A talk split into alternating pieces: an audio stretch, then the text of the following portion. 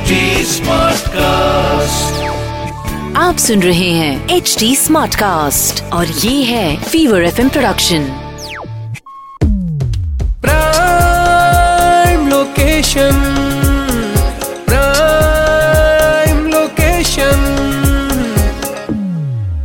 अच्छा ये बताओ सबसे पहले कि इंसान सबसे ज्यादा कंफर्टेबल कहाँ होता है? बिल्कुल सही जवाब, अपने घर पर। राइट। और जब बात घर या कोई भी रियल एस्टेट प्रॉपर्टी खरीदने की आए तो हर कदम सोच समझ कर रखना जरूरी होता है और सोचे समझे कदम कैसे होते हैं ये जानने के लिए ये शो बनाया गया। जी आप सुन रहे हैं प्राइम लोकेशन, मेरा नाम है वैभव। और प्राइम लोकेशन शो के बारे में अगर मैं थोड़ा सा आपको ब्रीफ में बता दूं तो ये शो आपकी प्रॉपर्टी खरीदने और बेचने या फिर इन्वेस्ट करने, इन सब में मदद करता है। इंफॉर्मेशन आपको देता है बारीकियों के साथ, जिससे आप समझ सकें आखिरकार रियल एस्टेट ये कौन सा समंदर है।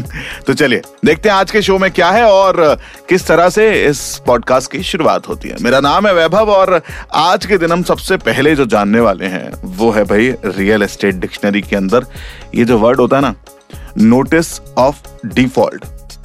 इसका मतलब रियल एस्टेट डिक्शनरी। अब देखो भाई, रियल एस्टेट जरूरी है पर एक मुश्किल सब्जेक्ट है। राइट। इसमें कई ऐसे टर्म्स होते हैं जो कई बार सुने हुए होते हैं पर यार उनका मतलब ठीक से नहीं पता होता। राइट। अब ऐसी सिचुएशन में क्या करें? तब आती है हमारे काम ये रियल एस्टेट डिक्शनरी। राइट। जहां पर आज हम एक्सप्लेन करने वाले हैं नोटिस ऑफ डिफॉल्ट को। अब नोटिस ऑफ डिफॉल्ट जनरली जो लेंडर होते हैं वो बोरोअर को एक फॉर्मल नोटिस भेजते हैं कि भाई तुमने कुछ गड़बड़ की है, पैसे टाइम पर नहीं पहुंचे। जनरली बैंक से फॉर्मल नोटिस भेजते हैं जब होम लोन लिया गया हो और टाइम पर ईएमआई नहीं दी जा रही हो। उस केस में फॉर्मल नोटिस के बाद भी अगर बोरोअर ने पे नहीं किया तो lender foreclosure process initiate करता है, पब्लिक नोटिस जारी करे कि ऐसा डिफॉल्ट हुआ है और उसके बाद प्रॉपर्टी सेल्स का नोटिस दिया जाता है। लीज के केस में मकान मालिक किराएदार को एक फॉर्मल नोटिस भेजता है कि रेंट पे करने में डिफॉल्ट हुआ है या एग्रीमेंट टर्म्स को फॉलो नहीं किया गया है और फर्दर लीगल एक्शन लिया जाएगा। सो ये होता है नोटिस ऑफ डिफॉल्ट, है ना? इंपॉर्टेंट।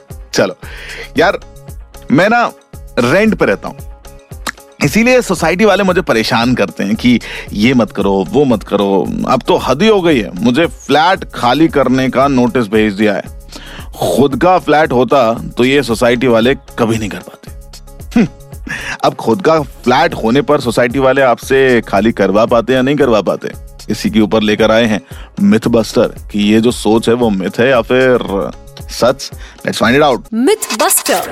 Myth buster. देखिए, सोसाइटी एक हाउस ओनर को भी उसके फ्लैट से बाहर निकाल सकती है। जी हाँ, कुछ रेयर केसेस ऐसे हैं जिनमें ऐसा किया जा सकता है अगर सोसाइटी लॉज को कोई हाउस ओनर मानने से इनकार कर रहा है और ऐसी हरकतें कर रहा है कि जिससे पूरी सोसाइटी वाले परेशान हैं।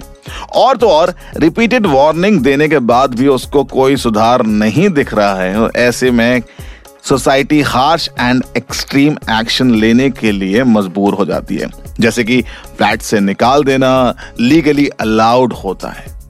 So as per the cooperative housing society limited bylaws section thirty five rule twenty eight and twenty nine, society से आपको निकाला जा सकता है अगर आप लगातार मेंटेनेंस चार्जेस नहीं पे कर रहे हैं, सोसाइटी को आपने जानबूझकर फॉल्स इंफॉर्मेशन देकर बेवकूफ बनाया हो, अपना फ्लैट इलीगल या इमोरल पर्पस के लिए यूज किया हो, या फिर आप आम तौर पर बहुत ही बुरा व्यवहार रखते हो।